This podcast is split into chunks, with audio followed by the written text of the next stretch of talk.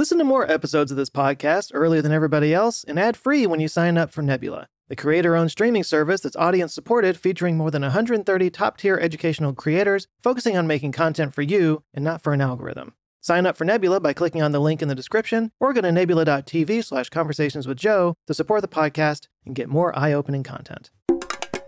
Hey, everybody, and welcome to the Answers with Joe podcast. This is Joe Scott, and today I am so excited to be sharing this interview with you. I did with Isaac Arthur. Now, most of you guys who watch my channel know exactly who Isaac is, but I'm going to give him a quick intro anyway.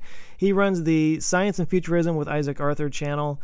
He's been on YouTube really for not that long, for about a year and a half or so, and his videos are just super crazy, in depth looks at really interesting science and technology topics, usually looking far into the future, into megastructures and space colonization. If you nerd out on sci fi and big megastructure, alien type concepts, you're going to love everything that Isaac Arthur does. I want to tell a quick story about how I discovered Isaac's channel. I was doing a video on the Matryoshka brain concept, and I often will look around and find videos with cool graphics that can help to tell what I'm trying to uh, get across to people. And in doing so, I ran across a video of his that I believe was actually on the, the Kardashev scale. And our, in his video, he was talking about the Matryoshka brain. He was going into how each shell of the Matryoshka brain as it went out would get a certain amount less energy from the star and he had it all broken down into the math and the physics and everything and I was just absolutely blown away that somebody had actually put that much thought into this idea and all of his videos are like that.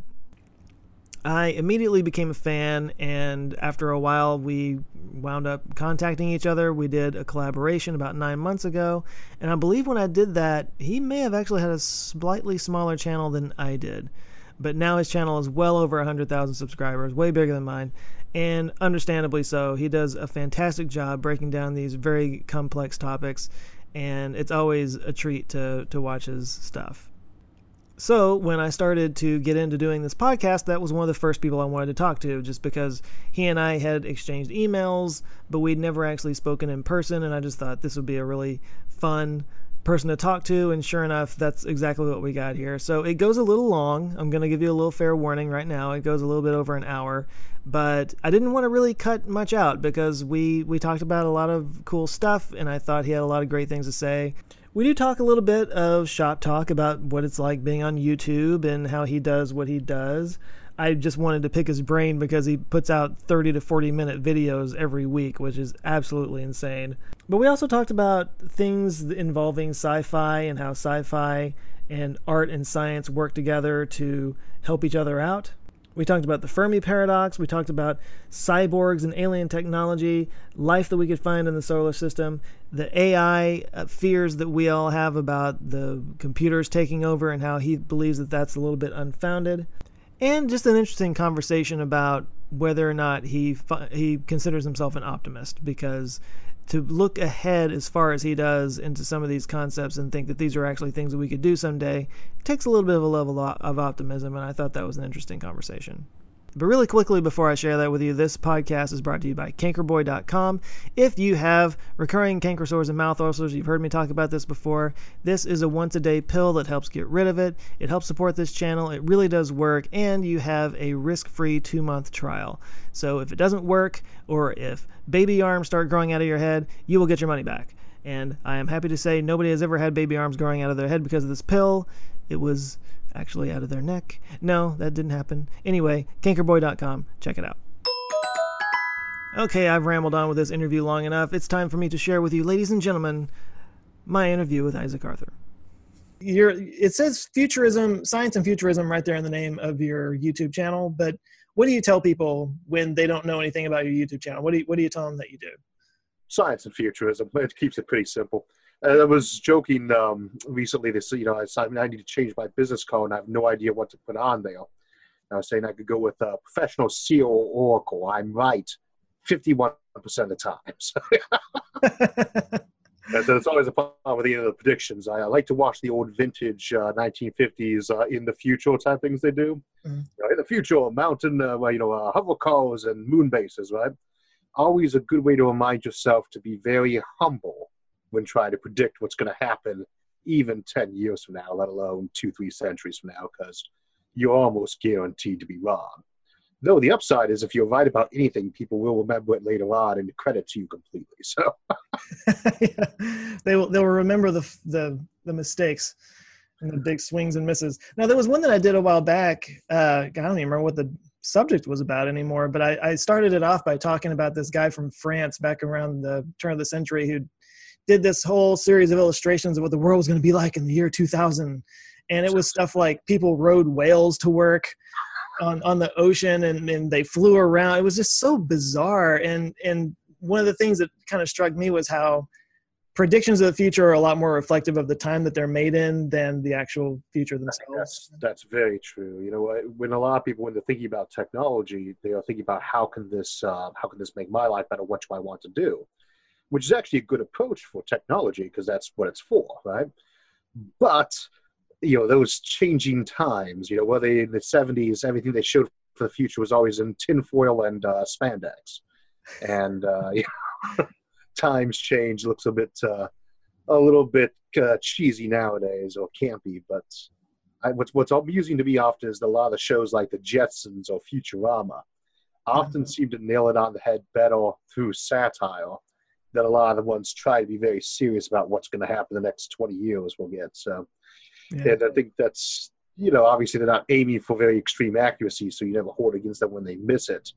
But uh, they do seem to have a better track record in many cases. So. Well, and people are saying that about Idiocracy now. I, you know, I actually not seen that yet, so it's. it's oh, you really haven't seen it? No, I it's sort of sci-fi. you know, I only got around to watching Rick and Morty uh, last year after I, I had like six or seven people tell me I need to watch the show in one week. And then just by coincidence, it was on the television when uh, I was meeting with my best friend and his wife for uh, dinner. And I got hooked on the show. Went home and binge watched the entire thing when I got back. So, but that's, uh, actually, that's the same is true for me. I just got into it. I don't know, maybe six months ago or so. We we got Hulu, and it was on Hulu, and I was like, everybody keeps telling me about this show, and I watched one of them, and next thing you know, I'm three seasons into it. You know. Oh sure, it's it's a great show. I mean, obviously, uh, you know, um, it's pokes a lot of things we cover. You know, we've both done simulation hypothesis before. They they play with it there. It's one of those fun concepts to play with, but they have a nice uh, nice take on that, and uh, especially the I think they've done it twice, one with the little Google Box power boxes in season two. But uh, you know, I'm, I'm way behind on a lot of my other sci-fi though. It's, it surprises me I've even caught up with all the Marvel movies. It's the problem is that I usually only like to have new things when I don't have anything going on. If I'm busy, I do reruns. I'll listen to an old audiobook or uh, you know put on Doctor Who from the 70s mm-hmm. and 80s, not the new stuff. So mm-hmm. I think mm-hmm. there's a new Doctor now. I gather there was a somebody replacing the current person, Peter Capaldi, who I've seen like two episodes for. yeah, it was it was all over Facebook yesterday. Yeah. well, because it's a woman this time. Yeah, I'd heard. I heard there was there was yeah. some some concern and scandal about that, uh, but I think they've been planning something like that for a while. So yeah, it seems like the last couple. I got into Doctor Who for a while, and kind of like what you just said, I just kind of fell off the. I don't think I saw any of this last season. Not for any reason. I just you know. No, it's, it's always a good show, but it's you know, some people are very big fans. Uh, I've always been a. I was a very big Tom Baker fan. The you know yeah. the old Doctor from the seventies uh, was actually like the fourth. But the others, I enjoy them, but not as much. Not as much. Mm-hmm. It's kind of yeah. like Saturday Night Live. Whatever cast you grew up with, that's that's your favorite. Yeah, Dennis Miller is, and uh, you know, uh, oh, I can't remember his name right now. He's actually a senator. Um, Al Franken. Dennis yeah. Miller and Al Franken are like the two I always remember the most from that. and uh, you know, I, I don't even know who's on the show now. so, yeah. You know, occasionally catch like the opening monologue or skit, and then go to out something else. so you, you read a lot of sci-fi though, right? I actually listen to a lot of sci-fi, but yeah, I read a lot of sci-fi. I, I got into being an audiobook junkie when I was about 12, and uh, that's my preferred intake method because I can you know do other things while I'm doing it. But yeah, I, have uh, impressively expensive library. the years go by, you start noticing all the money you spend on books, and think to yourself, hmm.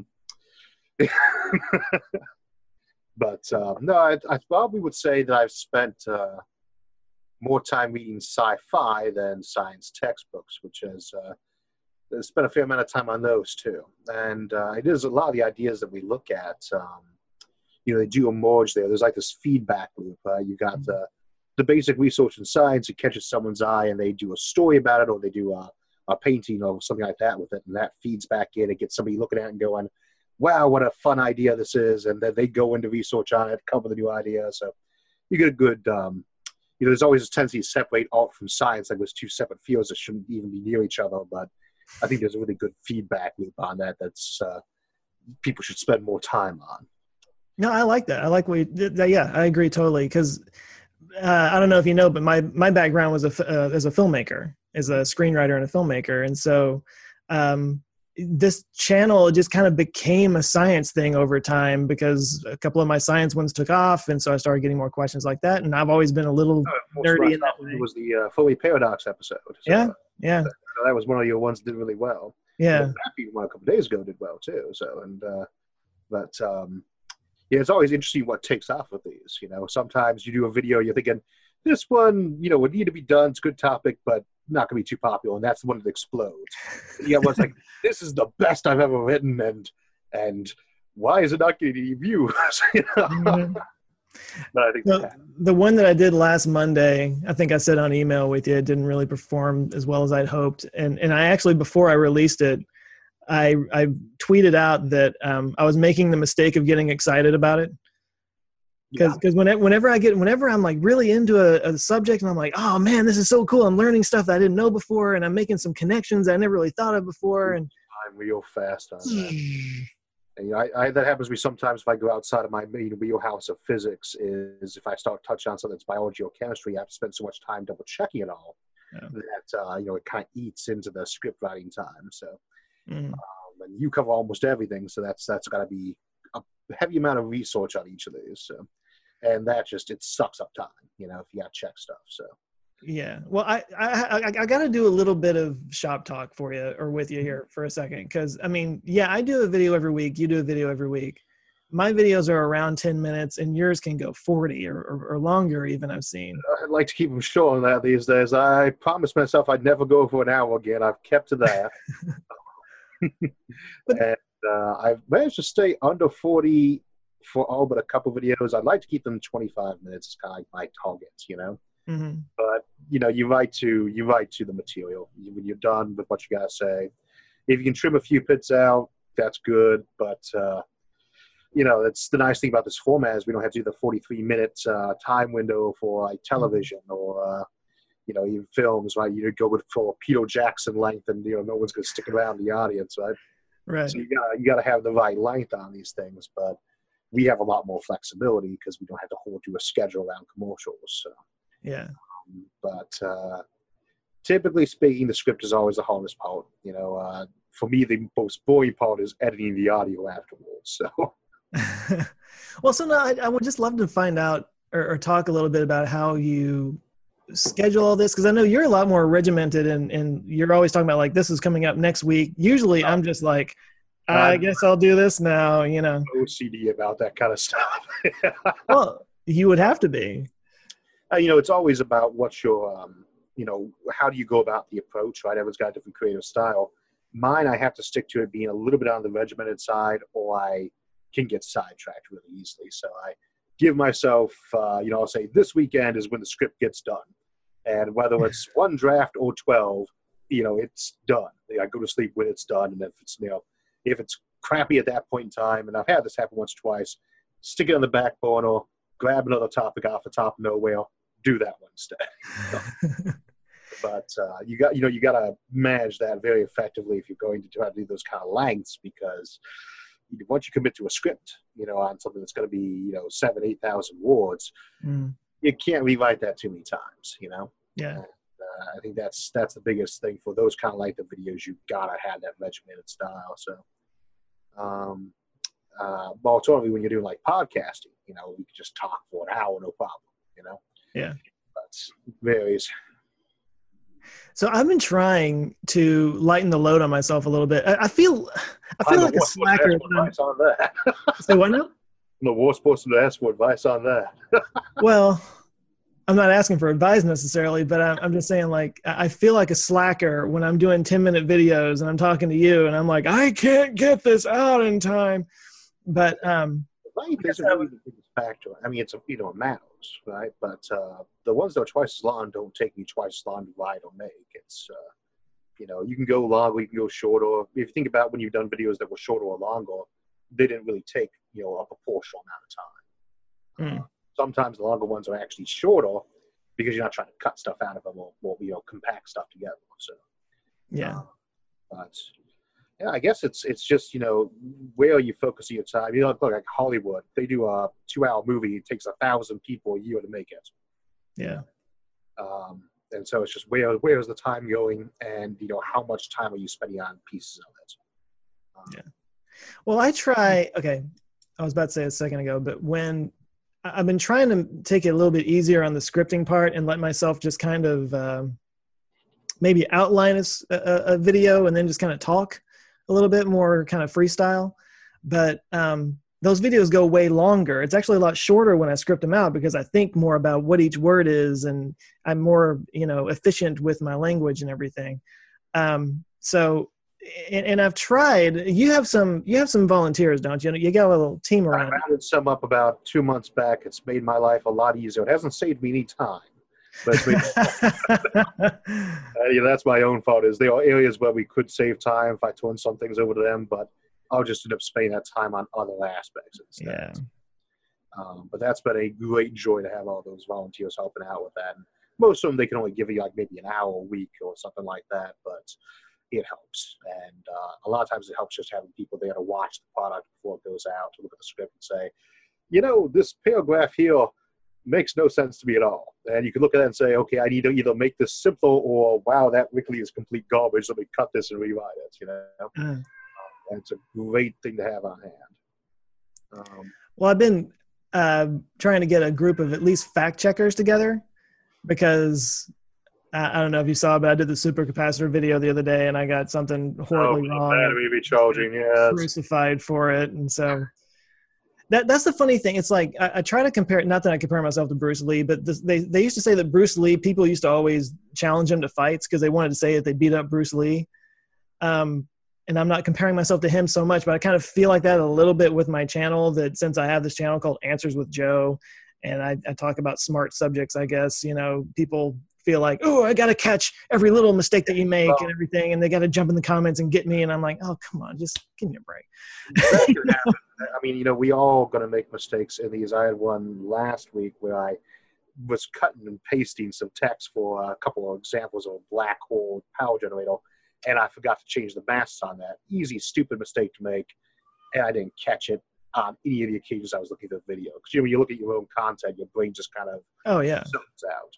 Yeah. Um, those are going to happen in these videos. Um, you know, I've had some ones that were just straight factual AOs, and I hate that they don't let you do annotations on YouTube anymore because now I have to kills me. Get a comment on it. You know, you yeah. can't you put a little fix there where you put something completely backwards. It was just a typo, and and it's there forever now. yeah, yeah. That's exactly the problem that I had with that uh, the supercapacitor video. If I could have put an annotation up there, yeah, problem that would have solved the problem. But although you know a lot of people would still leave comments on things like that anyway because they're just not paying much attention. Sure, mistakes happen. You know, you try to fix them where you can, and it's frustrating with YouTube now that you can't uh, can't do anything about it. You know, mm-hmm. um, both because it is a little bit embarrassing having a mistake, but also because you know they'll give people factual information. It's supposed to be correct, and so when it's not, you kind of want to fix it. And those are going to happen no matter how much you fact check your stuff in advance. You're gonna have that happen yeah. Even textbooks that have been through 50 professors reviewing it are still going to have, you know, errata on page two to be fixed in the next edition.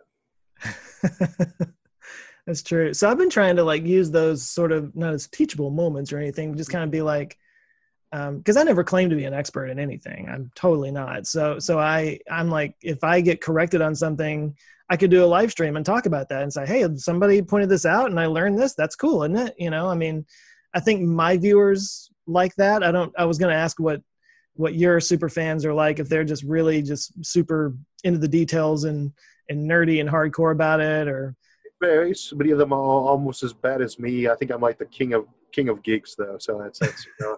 I know if I claim a 10 out of 10 score on my geekdom, but pretty close. Um, and you know, I, I, do have an audience that tends to tends to go in for that. So, um, but uh, yeah, they, they're usually pretty good about catching things. Um, you know, I'll occasionally get notes or corrections on stuff. Uh, actually, had one from uh, I did the episode on the Lofstrom loops, the launch loops, and uh, mm-hmm. the fellow who designed those back in the uh, early '80s sends me an email or a note saying, uh, "I love the video. Let me make a couple corrections on this here." you know? And uh, twelve was, paragraphs later.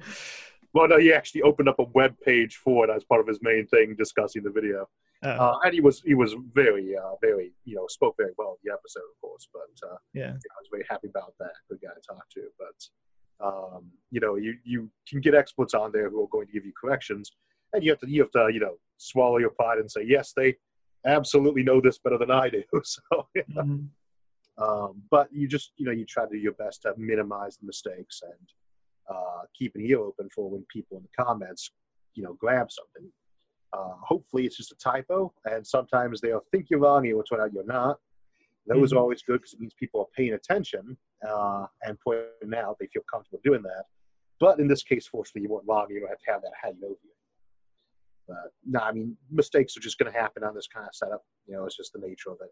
Yeah. If we had the huge cruising cast like uh, they used to have for PBS or Cosmos, maybe we'd have mostly none of those. But even then, I'm sure it happens occasionally. Yeah, so. yeah. So you call yourself the king of the geeks? I don't usually call myself that actually, but it's probably accurate enough. Well, it, it's it's been documented forever now, so that's that's your new name. Uh, what what kind of topics get you the geekiest? Like, what what kind of things do you get most excited and interested in? You know, to be honest, my favorite topic is actually the mega structural series. Just uh, what are these huge things we can build around? Um, that was the first episode I did too. Um, but uh, I think the one I tend to spend more time on is probably the Fermi paradox, just because there was so much discussed there beyond just the uh, the question of where all the aliens are at. Is kind of the mindset, of the approach of why would this set of circumstances actually occur? You know, you try to dissect. You know, we don't have any information at all. We have nothing to work with, right? We have a sample uh, size of one. Yeah. What can we determine from this?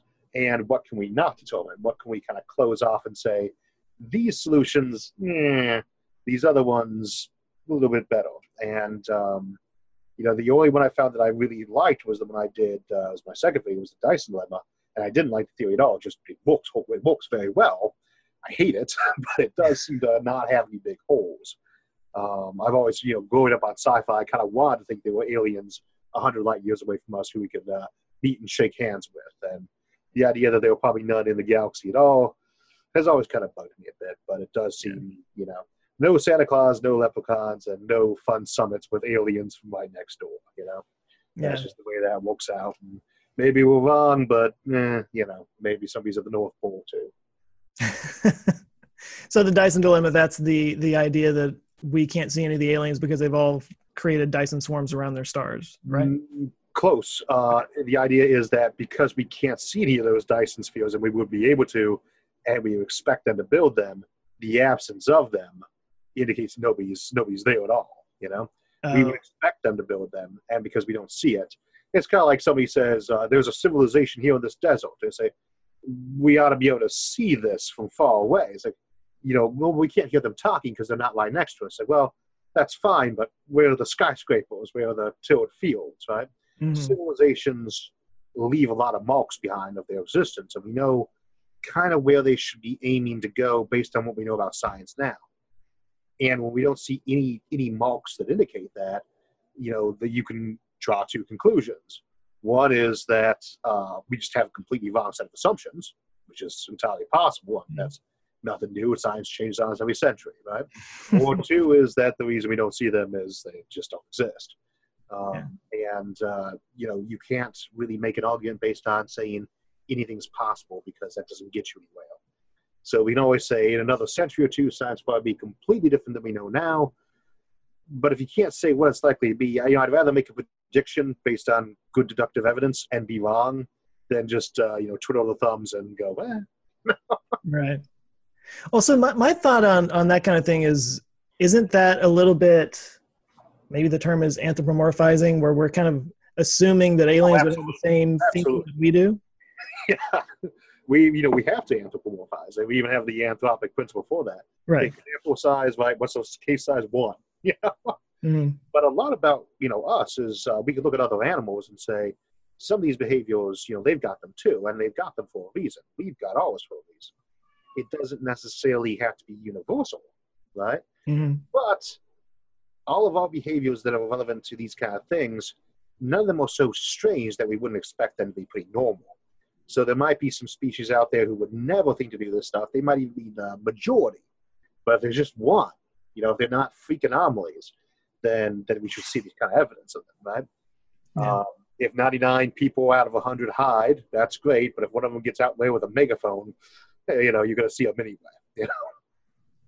Well, see, now that that disturbs me a little bit. The idea that um, we're looking at universal behaviors amongst animals because I saw a video the other day of a bird literally like pecking another bird, like pecking the other bird's brain out. Nature, nature is a nightmare nature and, is not a kind place. Yeah. And yeah, and I mean, like we definitely have our warlike tendencies, and if that's a universal thing, then that does not bode well. I don't think. One of the most common things we get with with things like discussion of the Fermi paradox is people tend to project their own utopia, you know, concept onto the potential aliens. Yeah. Um, and the most common comment we get from people is humans aren't very rational. You know, we shouldn't expect the aliens should be more rational than us. And the thing that people need to keep in mind is humans can be irrational at times, but we are the most rational creatures on this planet. And, uh, you know, doesn't say a lot, but it's yeah. still the case, you know. Yeah. Uh, maybe uh, forced out of the, out of the worst case scenario scenarios, we are still the most logical species on the planet. Um, and uh, we have no particular reason to assume that would be different with other civilizations. Um, plus, what a lot of people tend to think of as being very logical behavior often is not. You know, it's kind of like watching old Star Trek episodes where you know, Spock says this, so they encounter the, uh, the robot. It's very logical. I say, you know, I don't see that. Your logic kind of sucks. It was not very good logic you had there, you know. and uh, you know, you always have to work out those base assumptions, right? Every belief system, every thought process has base assumptions, and at least for organic base life, we can draw a couple. They're going to be survival oriented. They're going to be curious, right? Because mm-hmm. they're never going to get technology otherwise. And that is the one advantage we have there is they'll probably be a little bit more like us than they would be like us would be like some artificial intelligence we built. Not you know, not coming in there with those survival motivations from day one. They evolved them same as we did, and artificial intelligence could be absent of those completely. Such being the case, it might act completely differently. It might think it's it's uh, you know, big best goal in life is to turn the entire universe into paperclips. You know, mm-hmm what they call it, paperclip optimizer. That's what that one was. Yeah. Um, you don't know what's going to do because it doesn't have any evolutionarily based motivations. Right. But, um, That's I, why I think that if we if we if we ever do actually communicate or connect or meet any alien species, or I think they're probably going to be a species that evolved beyond their biological selves. It would probably be a, a mechanical I tend to figure almost everybody who gets out into space is at least somewhat of a cyborg, but I would bet in most cases, you know, if you go, tw- you know, to the 23rd century and you ask somebody, "Are you a human or a cyborg?" They say, "How could you even ask that? Of course, I'm a human." You know, but uh, you know, just like with us, we would never think to say, you know, I'm a cyborg or I've got some feelings that makes me a cyborg. Right. I imagine even if they have very little to do with us biologically anymore, they'd still call themselves humans. So I'd imagine a lot of the aliens we encounter would probably tend to have a bit of the same thing, you know? Yeah. That's always hard to say. They might go the exact opposite way and say, I don't want to be anything like what we used to be, you know? Yeah. And if they stick to that basic biological template, even if they're doing add ons, we can still make some guesses about their behavior. If they don't, though, we can at least make the assumption they probably opted to be very logical, in which case we might be able to guess their behavior too. Yeah, no, that, that's a good point. I think that they would have to be a certain of a certain mindset to be able to do the science and you know do the technology to get to to that point. I mean, it's always a statistics game. You know, there, there could be a species out there that just blundered into technology, even though they have no sense of curiosity at all. but you would expect them to be, you know, not the norm. They are the exception that proves the rule. Mm. And uh, the odds of us bumping into them first are fairly small you know? Yeah. So one of my favorite topics has been and and this is because I've been talking about exoplanets and planet stuff in the last couple of videos, but yeah, well, the the idea, I guess, is the strong anthropic principle is the one that says that the universe was kind of designed for life. Is that yeah. right? Fine tuning with this strong anthropic principle is, is the idea that, uh, well, I mean, there's there's two ways you can take that. Um, I usually like to go a third way on that myself, but the, the two usual ones is either a only in a universe where you could have intelligent life could you notice how fine tuned yours is. Mm-hmm. So we just happen to be in one of many possible universes, and this one can support life. The uh, the alternative view, of course, is that there are not all these alternative universes, and it's this fine tuned. There's got to be signs of a tuner, right? Somebody designed it. Um, I tend to find both arguments. Just to touch on the weak side, though, it's like it's it's reaching for it. It's it's you know what you want to be true and i've heard people from both sides of the building show something and say this is proof of my point I say, well, the other guys say it's proof of their point too, and they're the very same thing is the proof for both of them. Um, the universe has a lot of properties that, if they were significantly different, uh, would make life a lot less probable. But I can also think of ways it could be more probable. You know, the universe has some constants that if we tweak them just a little bit, might work better. And so I would tend to think that it's one of those things where, you know, um, there are probably factors at play we don't know. I would say Earth's gravity is just right for humans, and Earth's air pressure is just right for humans. Right. And uh, those two, you know, if they were just a little bit different, it's just one of them was a little bit different, we wouldn't be alive. And say, and this is quite true. But those two are not unrelated, and they're not that improbable. All air pressure is pretty strongly based off all mass and gravity.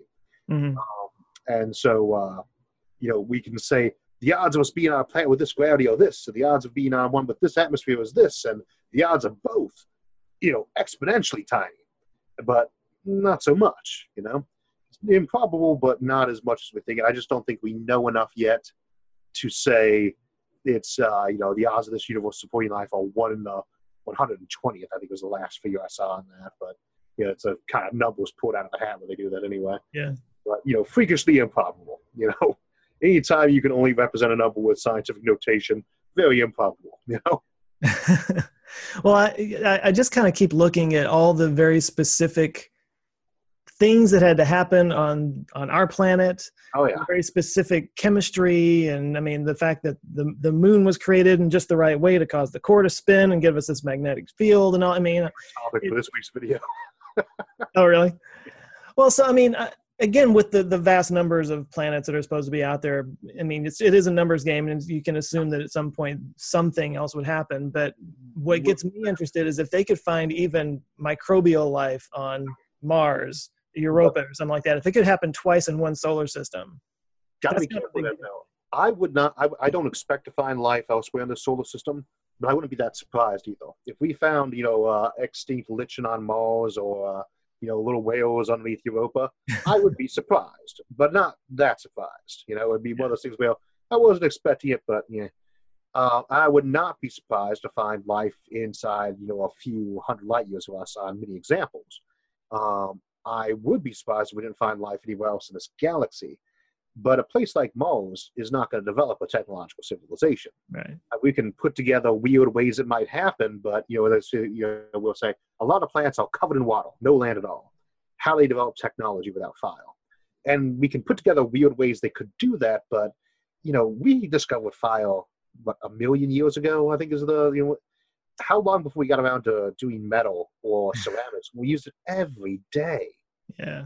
every day, and they and they sat around the things the whole time, and it took them that long with it there all the time before someone said, you know, I I think we could make some of this clay into some pots, and this metal is much sharper than these rods, and um, you know, so you think about maybe they come across an electric eel deep down underneath the water. They use that to power their civilization.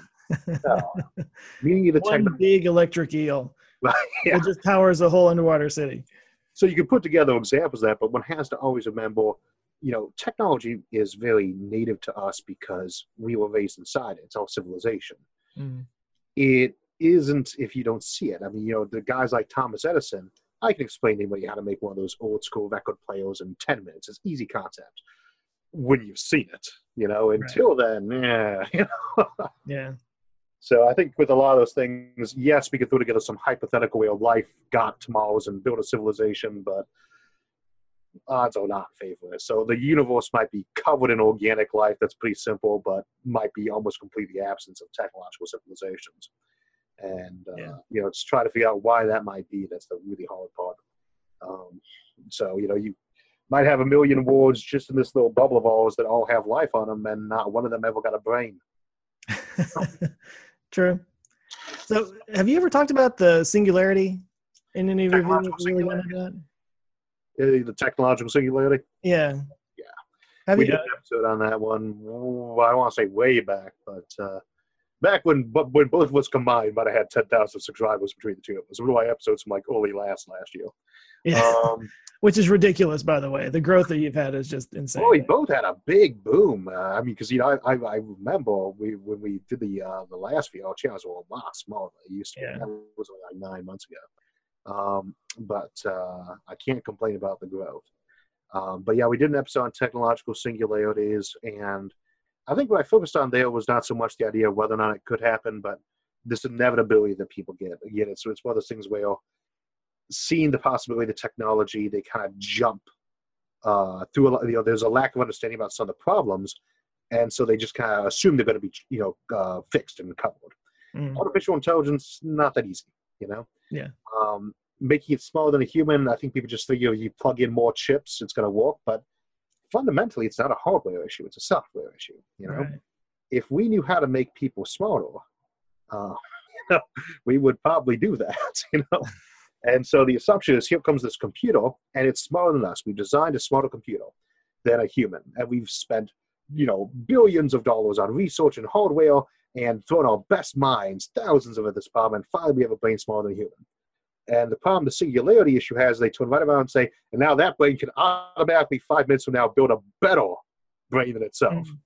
So okay, well, good luck on that. We we spent ten thousand years of formal education trying to figure out how to do that, and there were a lot more of us. So you know, um, the idea that they just got this accelerating curve, it's kind of cherry picking data off Moore's law and other things. You know, uh, Mm. everybody expects computers to get faster. It'd be almost insane to say they wouldn't, but you know, kind of plateauing out a bit as we, we get closer and closer to the atomic scale. And um, I don't see any reason why you could not make a human intelligence mind or higher. Uh, it's just that I don't see this zoop kind of thing they always have going on. And I never see it being just one machine in a lab somewhere that turns on and it's, you know, in God mode Sentient all of a sudden. dozens of these things out there that are almost as good.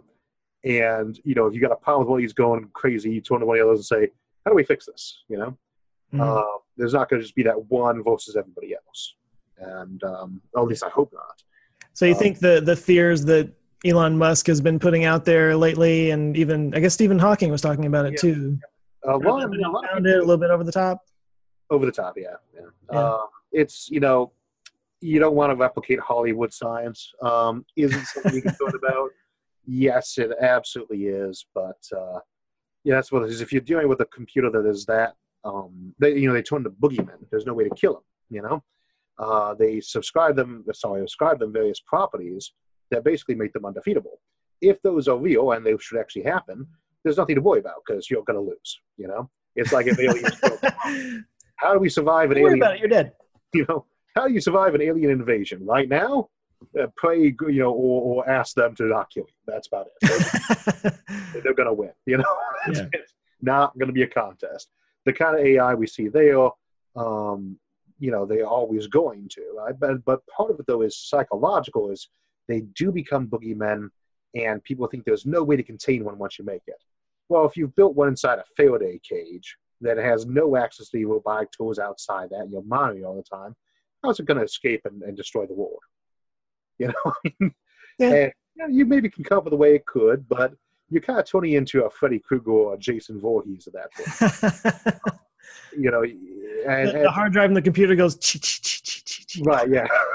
Well, that was actually one of the ways one of the guys suggested is if it's got a laser and it's got a hard drive, maybe it can use that laser precisely to to make some 3D replicating robots out of the hard drive. I said, well, you'd be like a 3D printer and it's using its own hard drive to print on. Okay, fair enough. Uh, then don't give it that kind of hard drive. You know?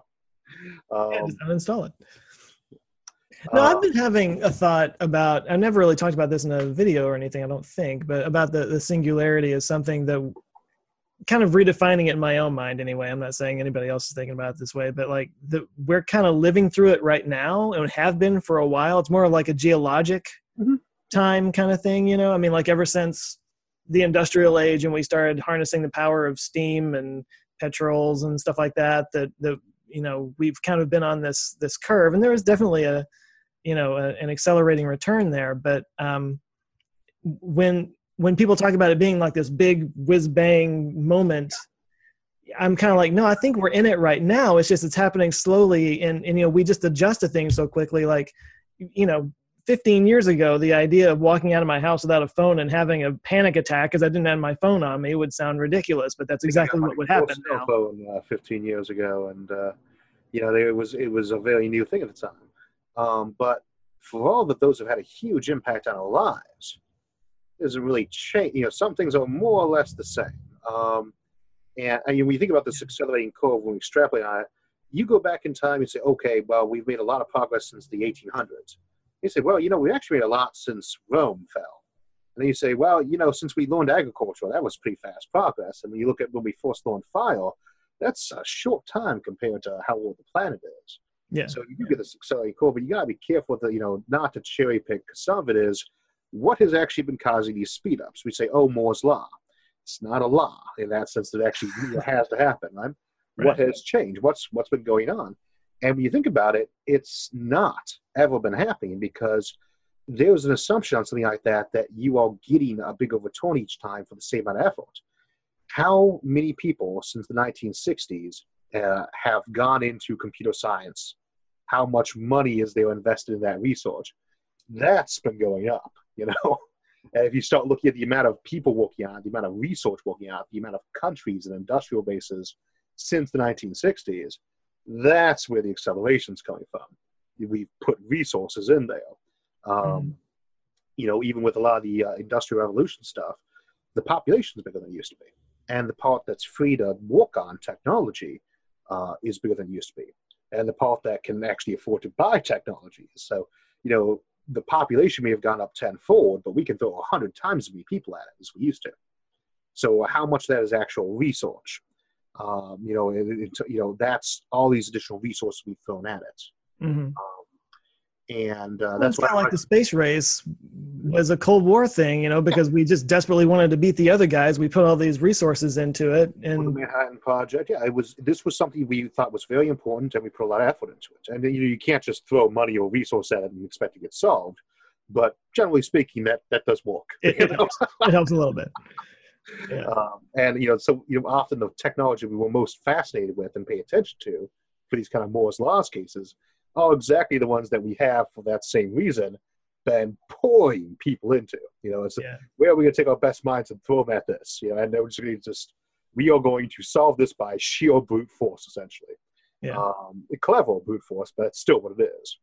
Um, and that's why with things like technological singularities, uh, you know, that's why we have the accelerating curve on the computers we make. When you make Bob that first computer who uh, you know is smaller than a human, where exactly is his team? No, he's got to go make a hundred other Bobs to look at the problem and say, "Here's how we're going to make generation two. You know, yeah, time on that. But if you're just you know extrapolating off of what humans have been doing, it's false analogy. Could happen, but I don't see it. You know, it's it just seems to be like if it's right, it's by accident. You know. No, that that's a very good point.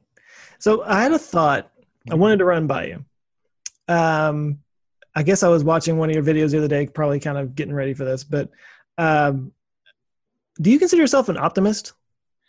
I've been. I usually think of myself as being very pragmatic and realistic, but I've been told I'm very optimistic too. So, well, the reason I ask that is because sometimes when I touch on subjects like that, I'll get comments from people that are like, "Yeah, but we're going to wipe ourselves out in hundred years or something I like that." You know, and, and and the and and I want to be like, "Oh yeah, yeah," but at the same time, Stephen Hawking's been saying stuff like that. You know, like some really smart people have been saying we're going down a really, you know, Stephen Hawking down a path that we're kind of screwed. he's he is a cosmologist. Um, he is a genius. He's confident, you know, I mean, I don't even why do I say that. Everybody knows Hawking's very smart. Um, Yeah. And of course, you can apply their brain to stuff other than their field, right? Yeah. Um, and he makes some fair points, right? But I think he's been a little bit doom and gloom of of, of late in the last ten years or so. Um, you know, it doesn't mean his points might not turn out to be valid, but many of the things he says about things like the Fermi paradox, he was just saying something that somebody had said 30 or 40 years ago. I don't think he was claiming it as his own, but Hawking said it, so now it's big news. Sure, yeah. Even if he had just gotten done saying something like, well, back in the 70s they had said, Hawking says, you know, Yeah. uh, we should always pay attention to what people like him have to say on these things, but we also always have to treat it with a grain of salt that, um, you know, they, they don't have a magic, you know, crystal ball in the future either, you know? Mhm. Um, and I think that uh, you know there's nothing new about the idea that the world might come crashing to an you know to an end someday. And my usual attitude on that is, if it does, you probably deserved it. You know, if you can't fix the problems you make, then maybe it's best just giving it that right there. But I think that we have a good track record for eventually getting all all uh, shit together and fixing Yeah. these problems. problems. So, and that's that's that's the direction I've been going down a little bit on my channel lately. Is is that um, you know I've been talking about automation taking jobs and that kind of thing, and with the rise of uh, artificial intelligent bots and whatnot. I mean, I'm not necessarily saying that we're going to completely uh, collapse as a civilization, although it could happen. I mean, it's happened before. time time. I mean, that's the interesting thing is people always say civilizations all fall. Look at Rome. I say, well, okay, let's look at Rome. I was there about ten years back. Beautiful city, capital. You know, so so let's yeah, let's look at Rome. I think they were down now for about twenty years before they became the center of civilization for a big chunk of the world again. You know, I mean, yeah yeah i mean we we definitely have our cycles we have our our, our dips and i i think there's reason to be concerned that that might be happening again oh, but true. um, i think i'm a little bit more optimistic maybe you are even more optimistic than i am that we are a species that can overcome these things and and keep moving forward I always assume there's a chance we're going to take ourselves out. You know, it could happen. Um, but you know, and you should never just say, "Oh, we've always fixed problems in the past, so we can just lie back and take it easy." You take that kind of mindset, and it's like, "Ah, this will fix itself," because it always has in the past. Yeah. And that's you know when the steamroller comes over hits you because you didn't do anything to stop it. But uh, I am always pretty confident that if we put our effort into it, keep ourselves you know hard working on these problems, yes, we'll fix them. And if we don't, then there's probably nothing else we could have done anyway. There Yeah. could be examples where no matter what you do, you're screwed. If that's the case, why worry about it? Mhm. Uh, I've never been a big fan of nihilism. so um so i was in new mexico last week and one of the places that i went you know it's there's it's one of the most um what were they saying it's the longest continuously inhabited area in north america or something like that like the, there was a a native um outpost there whatever you want to call it dwelling in the year 900 Oh, long. Okay, perpetual. Okay. Yeah and then the spanish came in highway or something. Yeah.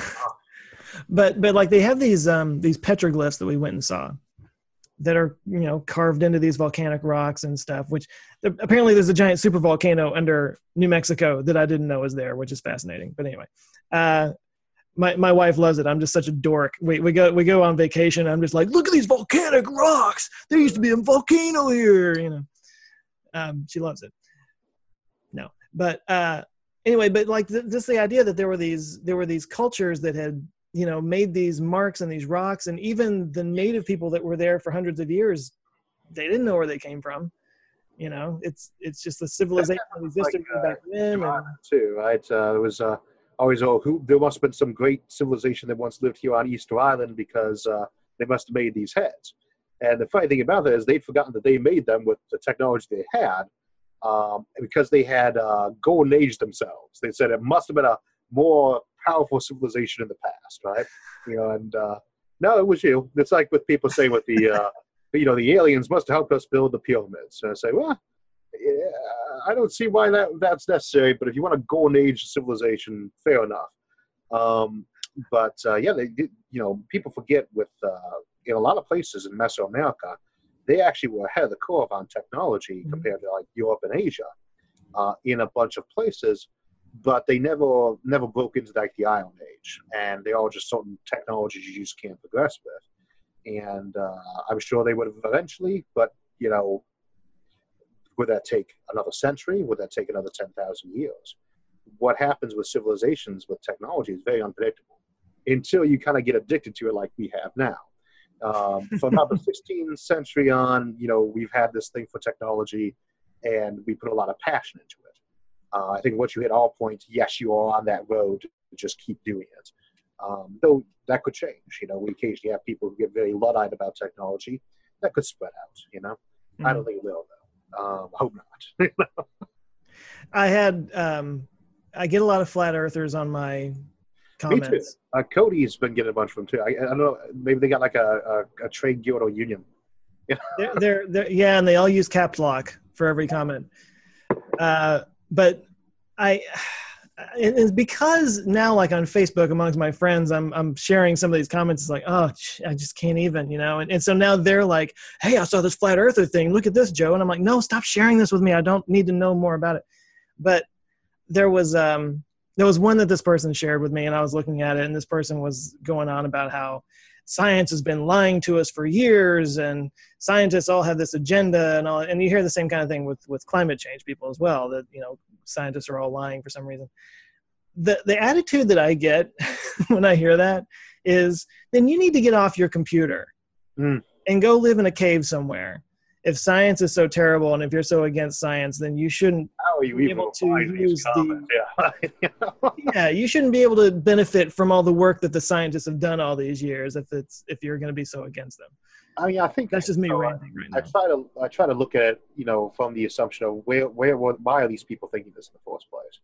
Um, odds are the vast majority of these people are fairly intelligent and otherwise decent human beings.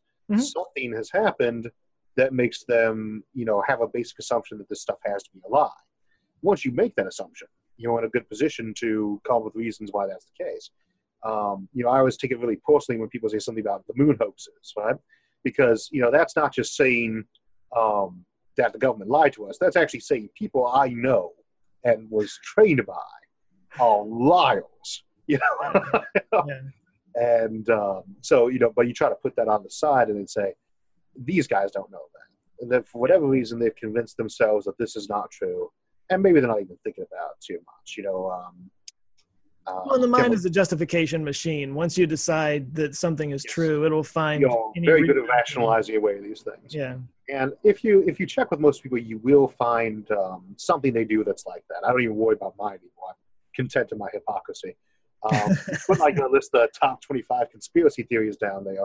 Most of us are going to have to check at least one of those boxes, and th- that's just limited to the ones that are very easily disprovable. You know, Uh, Yeah. or a belief that's uh, a little bit messed up, like um, sugar causes hyperactivity. Uh, be- being cold can give you a cold.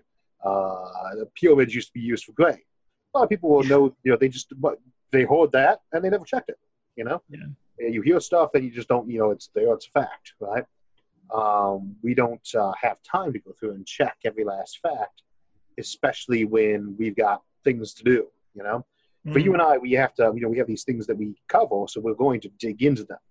Right. most of the time people can't spend that much time. They've got other things to do with their life. And it gets stuck in their head and it builds up that thing of rationalization. So i have no idea how to fix that of course. You know the, the whole try to get people pro-science or anti-science is beyond me to fix but is obviously a problem you know Yeah, I feel like in, in 1995, when people were talking about the internet, it was like now everyone can have a voice. oh i Now in know 2017, it's like oh, everyone has a voice. when I did an episode on post scarcity, I put conditions down that would have to be true. And I usually try to avoid um, to qualify as a post scarcity civilization. I usually try to avoid commenting on anything societal, you know. Uh, but one of the ones I added in there was access to the ability to get a- accurate information and discern it from inaccurate information. That has to be a qualification of a post scarcity civilization.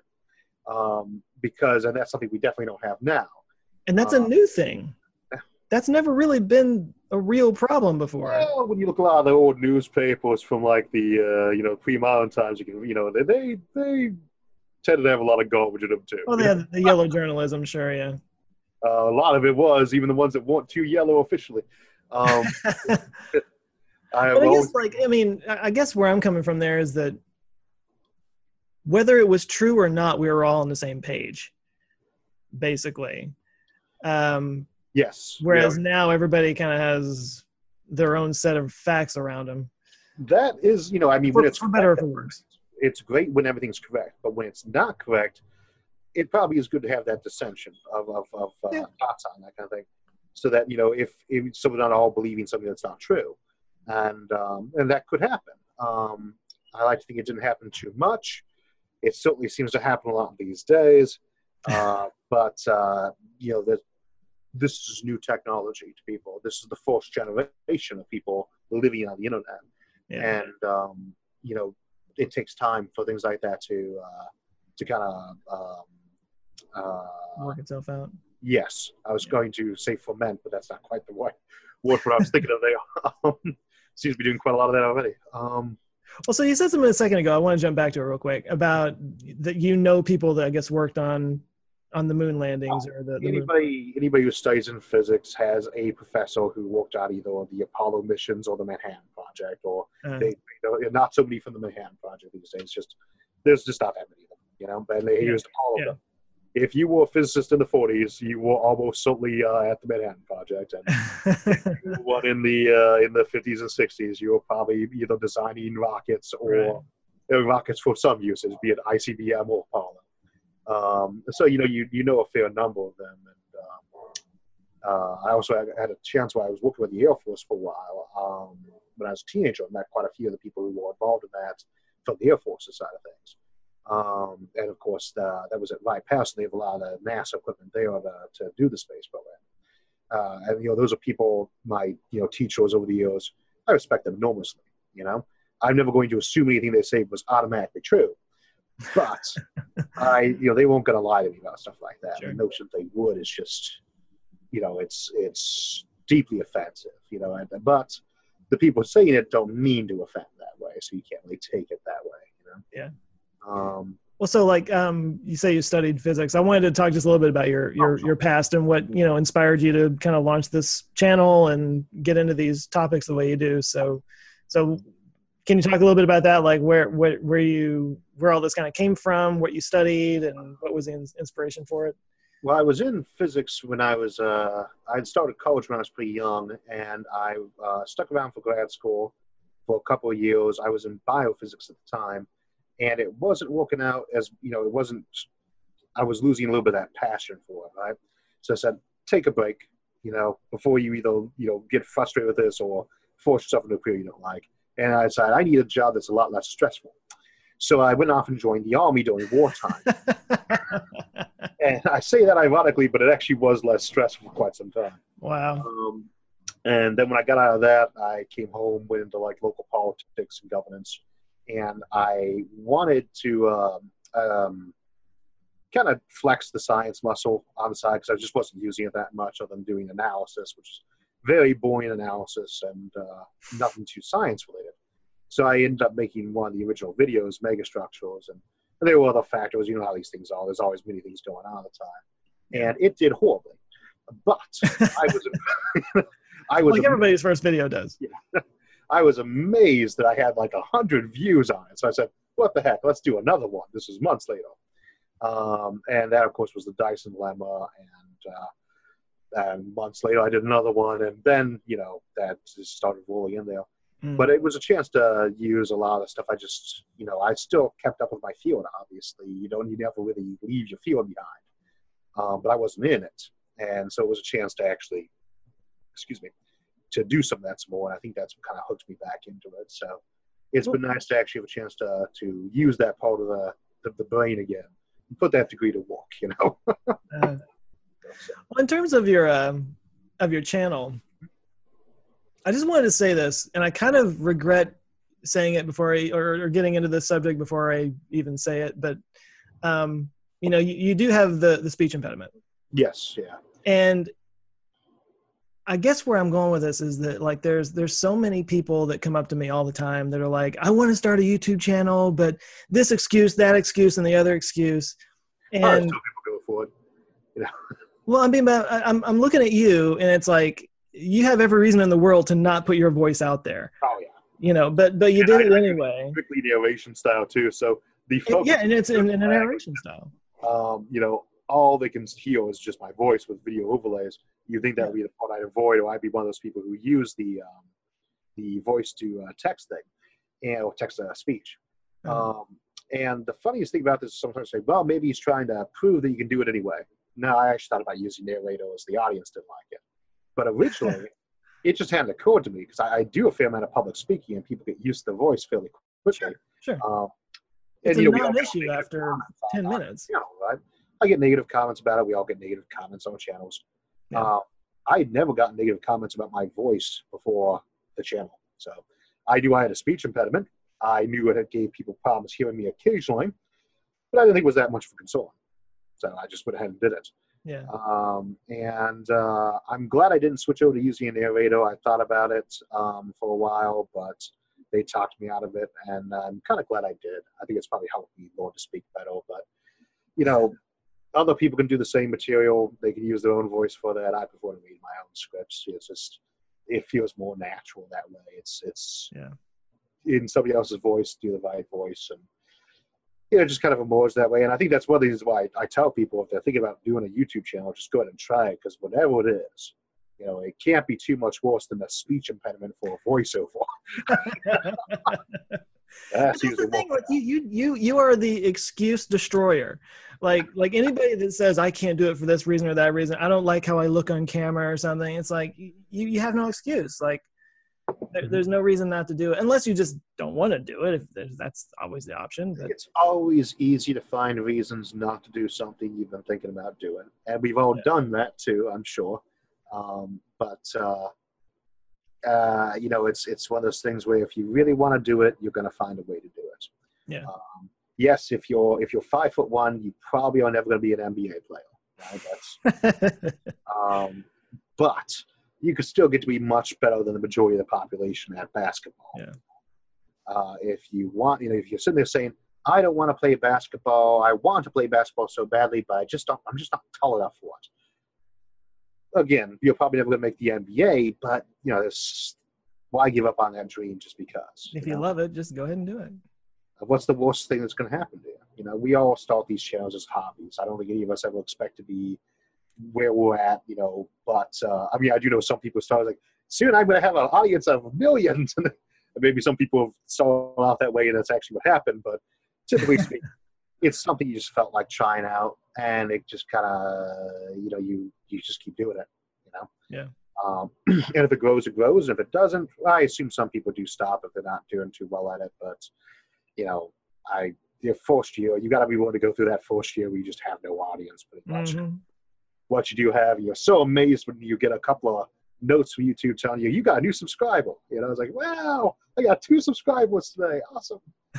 um, and uh, you, No, you it was know, a big deal for me when I had to turn off the notification because I was just it was just happening so much, and I was it was like running down my phone battery, and it was kind of like cool. I've I've reached that point now where I can, you know, I wish there was a better way with the notifications we have because I sometimes lose track of comments on older videos now because they just don't come through. But mm, um, yeah, I mean that's the you know the notifications on that. It's it's really cool early on you're getting a couple of them, or three or four of them a day, or you look down there one day and your entire inbox is full of new subscribers and comments. Um, and uh, that to me is actually you know that's a, a quite an accomplishment. You, know, you get to the point where there are a thousand people who want to listen to you talk about something. yeah, What about that? You know, that's that's more than most professors will ever have in a classroom. You know, yeah, um, most public speakers who draw big audiences don't get there. Only when you start comparing it to television, right? National television isn't all that you know big. of a- you know, they got a million viewers for a bad day on that, but local TV, local radio, yeah, audience of a few thousand or you know fifty thousand, something like that. That's very good. You know? Mhm. So this new medium allows you to go that area, but it doesn't have to go that far. You could just make videos that a hundred people watch on gardening, and and it's like being part of a gardening club.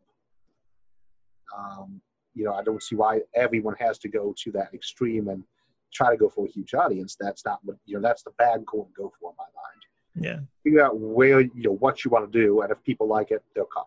If Yeah. not, keep doing it anyway. You know.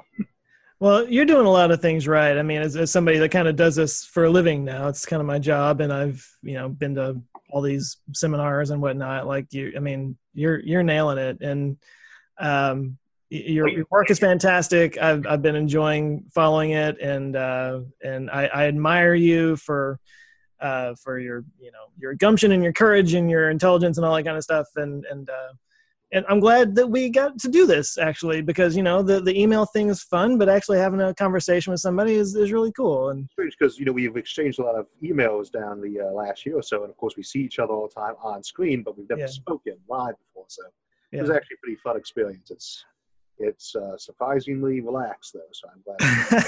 well, uh, you should know that on my um, in the video today, I, I announced that I was going to be that we are going to be doing this, and in one of the comments, uh, the guy said that it. you're. What's that? I saw it. Yeah. So, What's that? Oh i saw the video. Yeah. Oh, the video. Well, one of the comments was a guy saying that uh, Isaac Arthur is way smarter than you. You're out of your league. Oh. So I felt like I had to bring it. Well, I'm flattered they would do that. Uh, I mean, I think that's that's just being a bit of a troll. I I appreciate their fondness for me. though. I'll give them that. I'm just saying, like the, the pressure was all on his side. It's a very relaxed conversation. I enjoyed it a lot. So Yeah. Well, um, we've been going for an hour, so I guess uh, we can kind of wrap it up. probably a good place to wrap up. Unless yeah. there's something else that that you wanted to chat about that I didn't hit on. What, what's your next video about? Uh, Fermi Paradox, Rare Earth. We're going to be looking at the conditions just on Earth for what might make it, uh, you know, unlikely to have life. We're going to stop pretty much when life begins and just go through the planetary conditions. Sweet. So we were talking about that earlier. Yeah, yeah. That's funny. Yeah, every conversation seems to come back to whatever I'm doing this week on a video anyway, though, because it's just you it's Because it's just so in there. Yeah. becomes ditto conversation. uh, though it is a downside, of course, what we do is we don't get a spend a year or two making a film. We got to do it every week, so there's always that risk of, of uh, not giving it your whole heart. And, uh, It's a grind, man. but it's fun, isn't it? It's it It is. is. Yeah. Um, yes, it is exhausting, but I mean, I this has probably been the funnest year of my life. You know, so, um, And I love, and I'm sure you get this too. I can't imagine you don't, but I- I get some comments from people every once in a while that are just like, I've been going through a really hard time, and there's something about watching your videos that just brightens my week, and and it's just like, those are the best kind. Yeah. I mean, the the fact that you can just do something and put it out there, and it, it really messed me up for a while. I, I like to tell this story that um, I started getting all these comments from people that were like, "Oh, your your video changed my life somehow," right? Uh, and, and I would it got into my head a little bit to where when I was making videos, it wasn't just enough to be funny and interesting. I had to change someone's life, you know, and they started to suck. So I had to kind of, it, it was a weird, trippy thing to just kind of like get over that and say, well, whatever it is that they're getting out of it, it's something you're just naturally doing, whether you think you're doing it or not. And it's not even really any, any of your business what they're getting out of it.